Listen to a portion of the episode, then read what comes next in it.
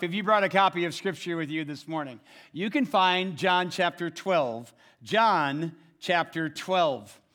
As we move into the Easter season and this message titled Unashamed Worship.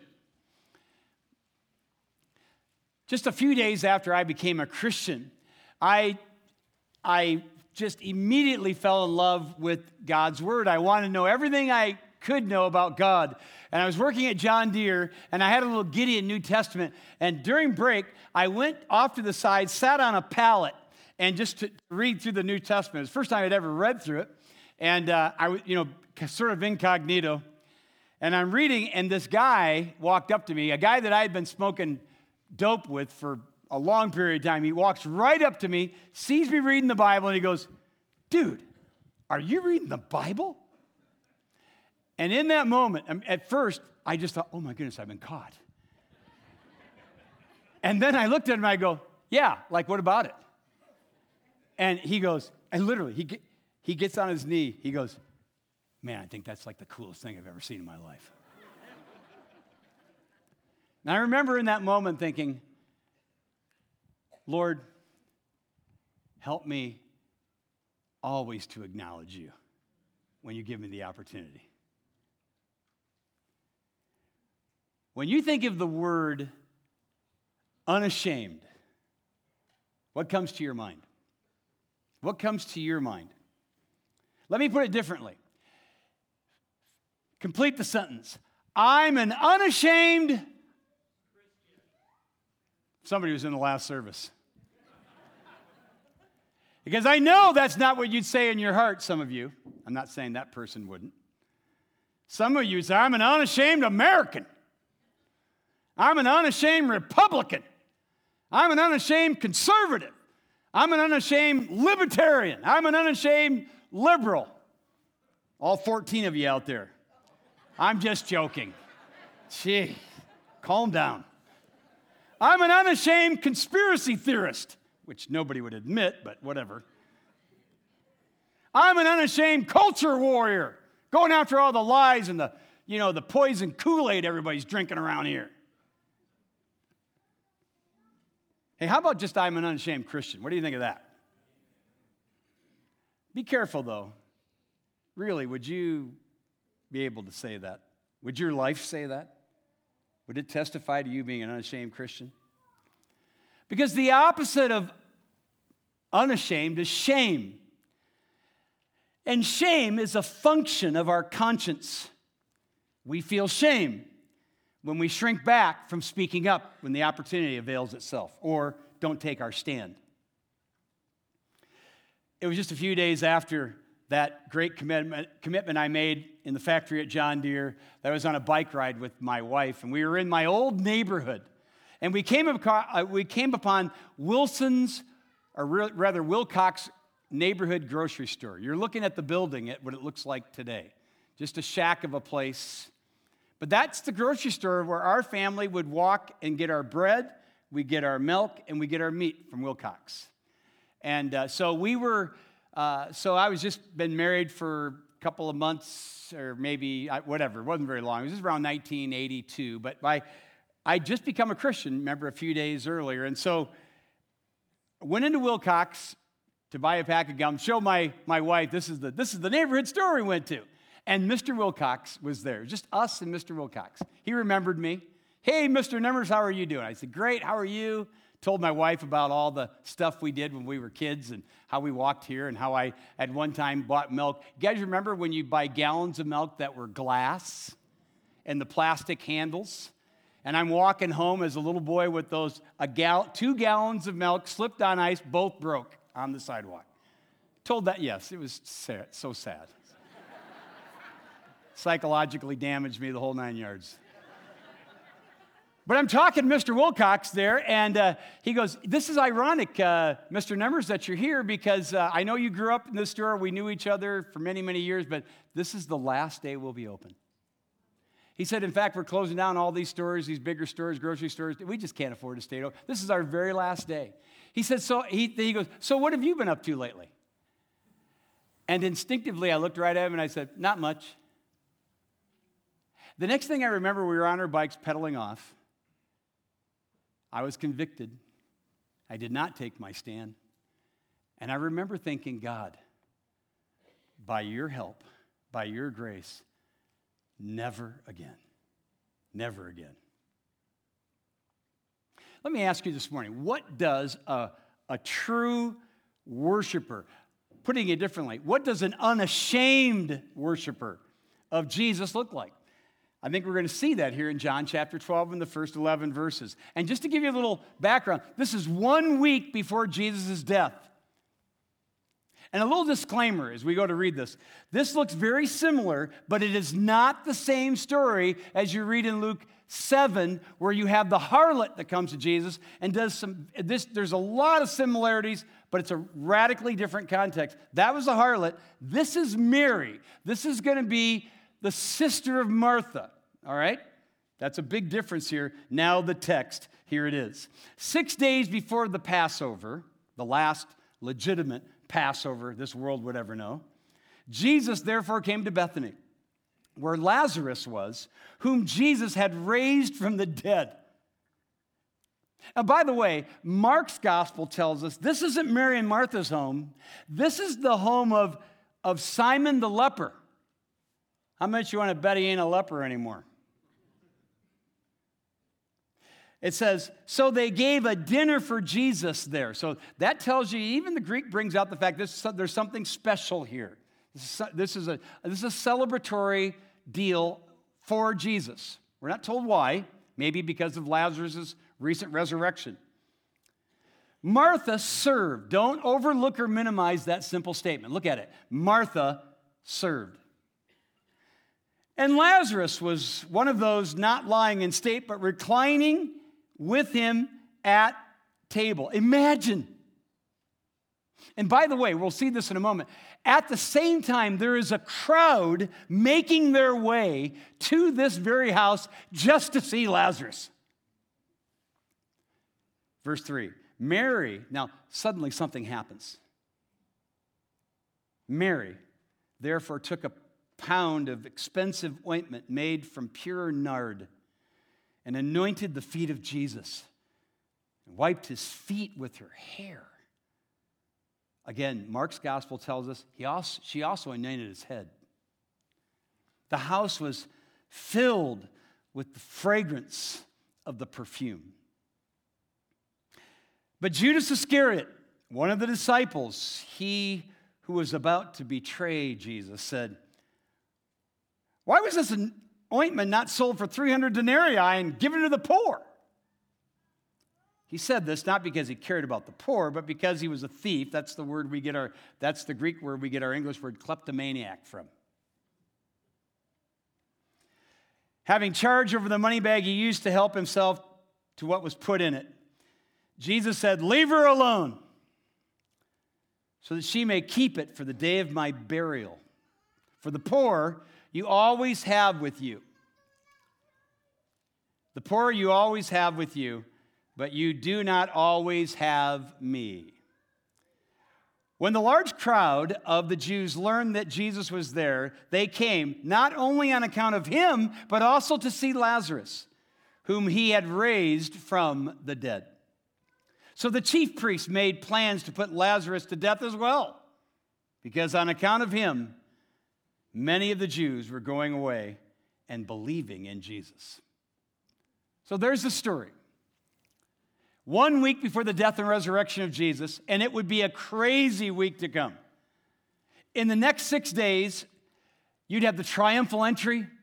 You'd have Jesus cleansing the temple. You'd have him teaching the parables, denouncing the Pharisees, weeping over Jerusalem, teaching the Olivet Discourse the Last Supper, the Garden of Gethsemane, the arrest, enduring the mock trials, which were not a mock at all. They were real trials, but they were under false pretenses, beaten, then hung on a cross. That's what's to come. But the first of these days, the first day in this week, would begin with a worship service in a little house in Bethany. Days earlier, Lazarus was raised. In fact, The enemies of the gospel were so upset about this, an arrest warrant had been put out on Jesus, and a mafia style hit had been put out on Lazarus. They couldn't deny the miracle, so they sought to destroy the enemy, or the evidence rather, by putting it back into the tomb where it came out of. Bethany was Jesus' home away from home. Again, a celebratory atmosphere. You've got Simon the former leper, you got Lazarus. There may have been others that Jesus healed there, for all we know.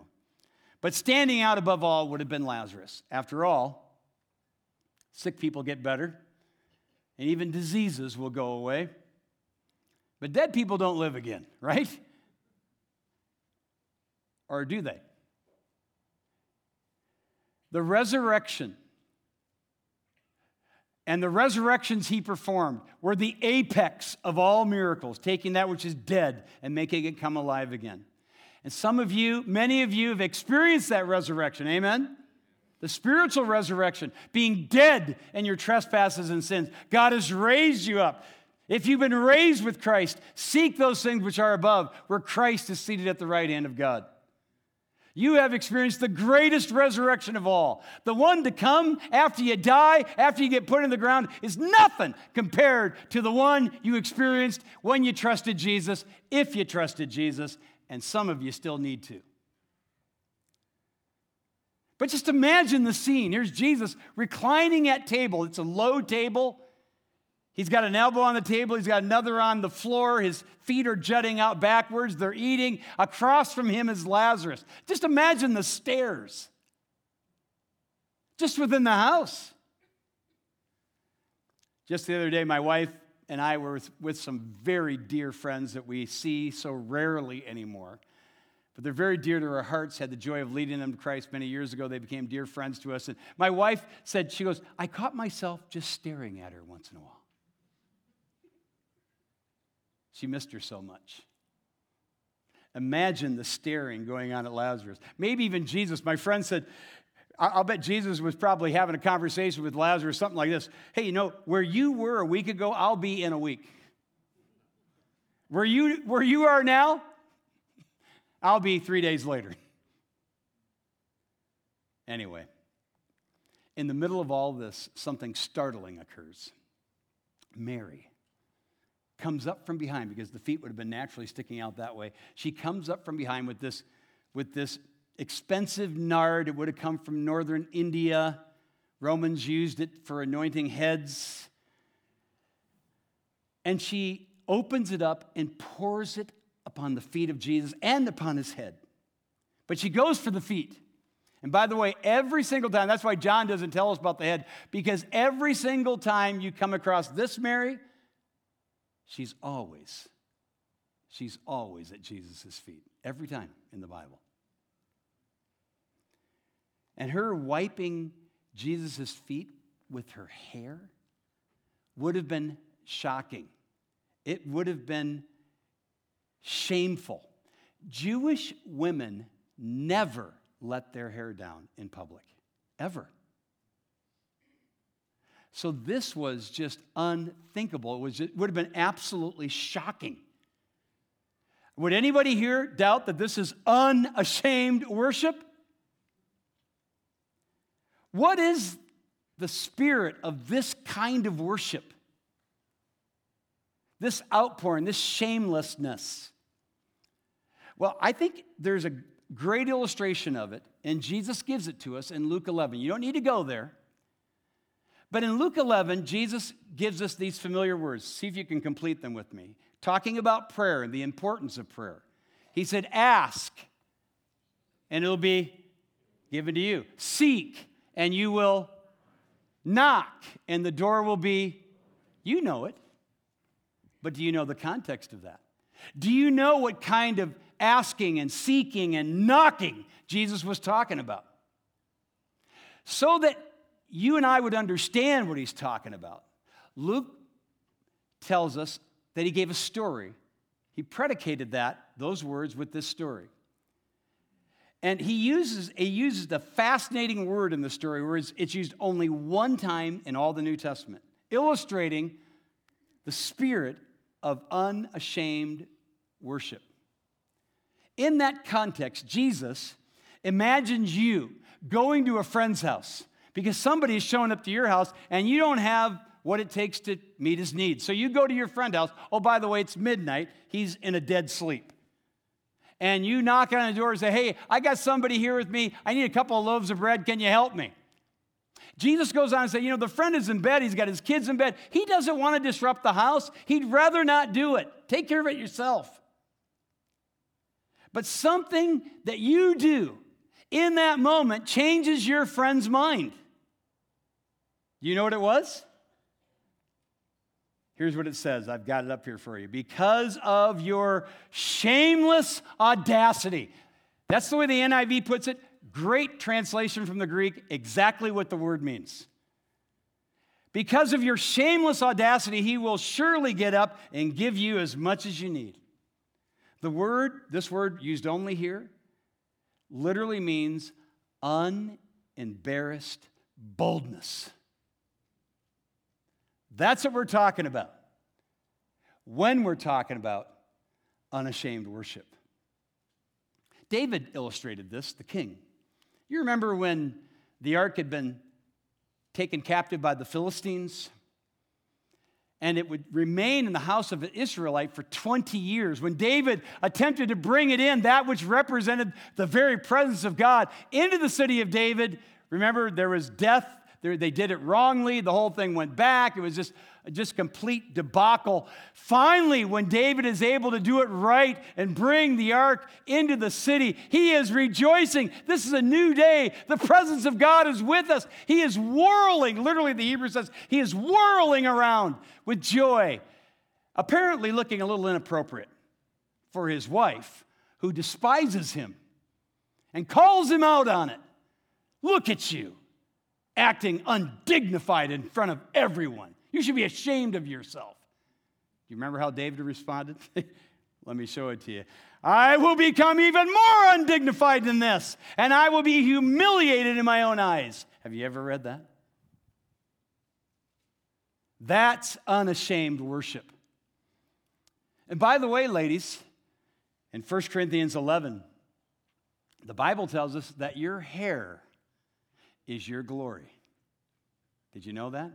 So, in a real sense, Mary was laying her glory at the feet of Jesus. That's what she was doing. Is that what you do? What are you willing to lay at the feet of Jesus? What does shameless audacity look like to you? What does unembarrassed boldness come across as? What are you, what are you willing to demonstrate before God in the declaration of your love for Him and before men in your declaration of your dedication to Jesus?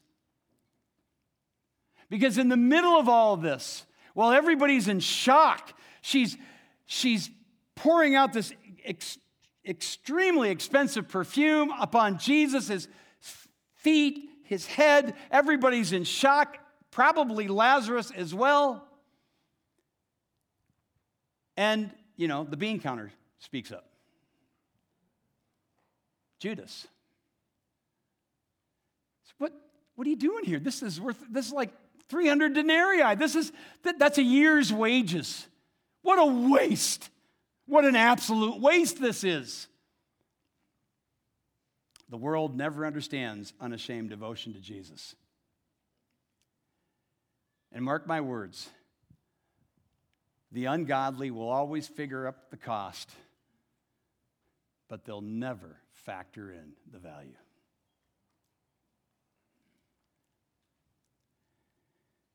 Judas would be given another chance to repent before he would finally betray Jesus. I think this is where it all made sense to Judas. I'm out of here. I'm getting out of this.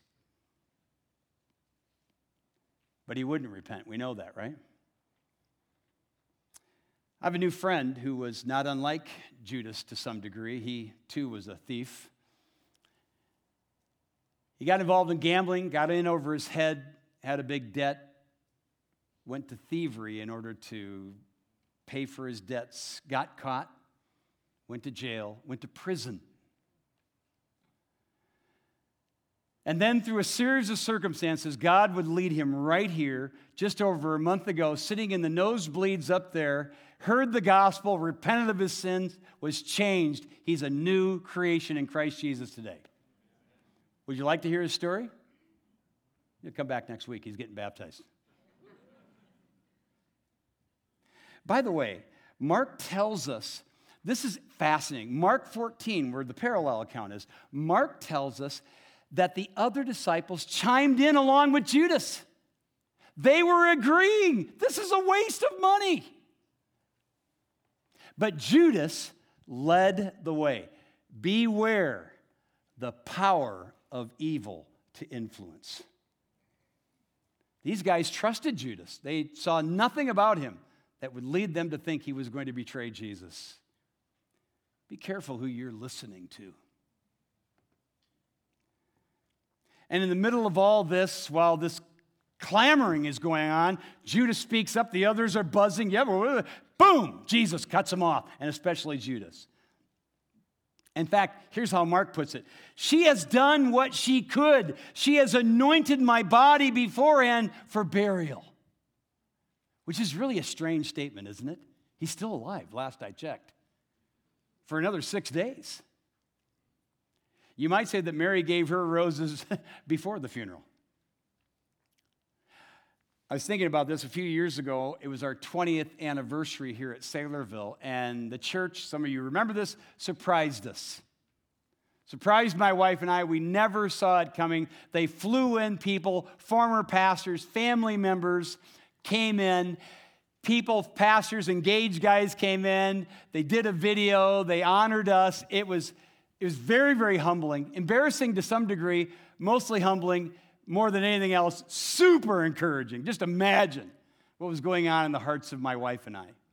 When it was all said and done, we were just reeling. When it was all said and done, a woman in our church comes up to me. I kid you not, this is what she said Wow, most people have to die to get something like this. And I looked at her, I thought, yeah, that's true.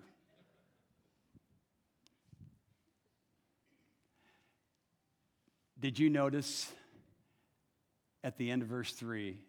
You can't miss it.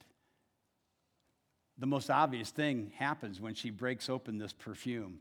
The entire place is filled with the smell. That's not a mistake.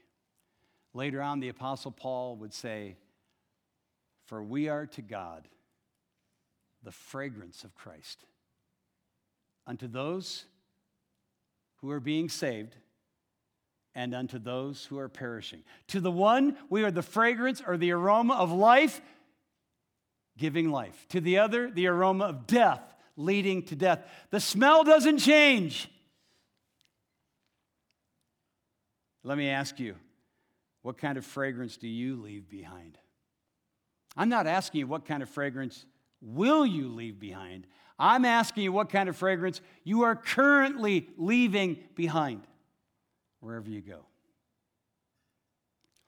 I want to just wrap this up and talk about how we demonstrate from these three characters Martha and Lazarus and Mary. We demonstrate unashamed dedication to Jesus when we work without pretense. I told you just in the reading to not pass over that little expression. Martha, what? What did it say? Served. This is not the same context that many of you are familiar with in Luke chapter 10. You remember that story, right? Here's Jesus teaching. The Bible says there's Mary sitting at the what? Always at his feet. Doing the better thing, doing the right thing. Martha's running around, all worried. The Greek says she's being pulled apart with her anxiety. Lord, look at my sister. She's just sitting there doing nothing. You know the story.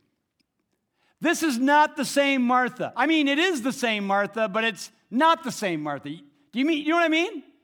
She's been changed. She was serving back then, but for herself. Just like some of you do. When you serve with any pretense, it will not be honored by God. She served with, she was serving without pretense. This is worship. This is the demonstration of true devotion to Jesus. Without narcissism, without anxiety, without selfishness. And just like Paul would later on say, whatever you do, whatever you do, whatever you work at, do it with all your what? With all your heart, as unto the Lord and not unto men. Here's the first show of dedication work without pretense. Secondly, witness without words. That's what Lazarus did. You know, the Bible never records Lazarus ever uttering one word, but wow, what a demonstration of the power of the resurrection. Amen? You ever heard the expression, preach the gospel at all times, and when it's necessary, use words? I got news for you. If you're going to preach the gospel, you got to use words. But we understand. I mean, it was the political commentator George Will who once said, if you have nothing but talk, then talk is worse than nothing. Lazarus just being there is a living example of the power of the resurrected life. So much so, look at it again in verse 11. Look at it again. So much so, it tells us, because on account of him, many of the Jews were going away believing in Jesus. That's effective, right?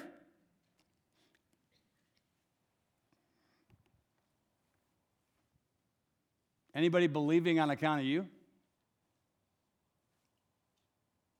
Anybody believing on account of you? Does your life show that you have been resurrected? And if it doesn't, it may well be because you haven't been resurrected. You're still dead and your trespasses and sins. You still need to repent of your sin and believe on the Lord Jesus Christ and trust his death and resurrection on your behalf. If that's you, do it today. Today is the day of salvation. But offer your worship to God, unashamed devotion to Jesus. With your work without pretense, with your witness without words, and finally, with your worship without care. That's Mary. I mean, you look at this thing, this scene, so famous to so many of us. While Mary was pouring out, Judas was taking in. What a contrast. While Mary became poor, Judas was stealing from the poor.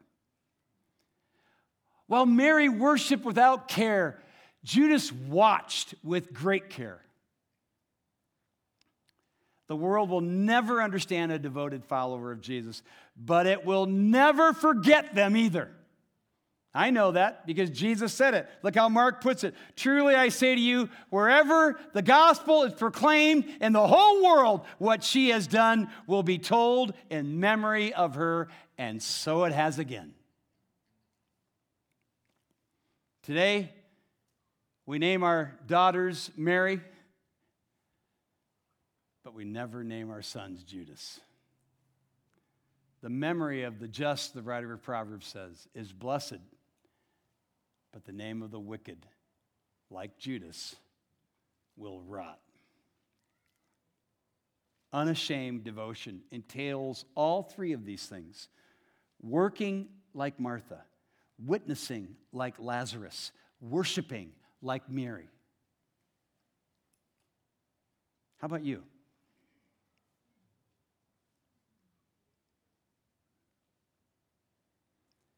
I was once asked before it was cool to raise your hands around here. Hey, what do you think about raising your hands? I said, I don't know. What do you think about kneeling? They didn't know how to respond to that. They wanted to raise their hands, but they really want to kneel. Just the other day, I was at a young adult experience here, and that's what it was with the 60 some 20 somethings worshiping, we heard a great message. And I was in the audience just to see how things would go. And it was a worship experience like I haven't experienced for a long, long time. If Curtis had told me to get on my knees, I would have fallen on my face. Would you get on your knees? Would you get on your knees with me right now? To those of you who are able, would you right now get on your knees? And would you bow your head? And would you pray with me?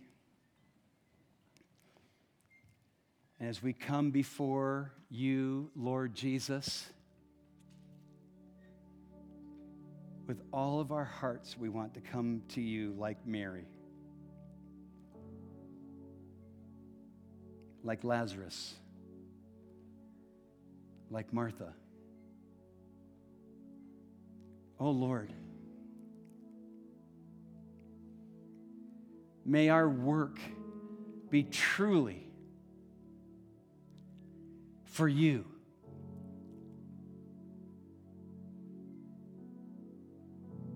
Can you pray that? May my witness be truly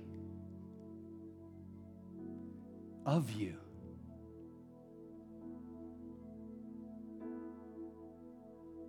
And may my worship be truly to you. We lay ourselves and all of these things at your feet, Lord Jesus. May we be fragrant, acceptable offering to you. And we ask, of course,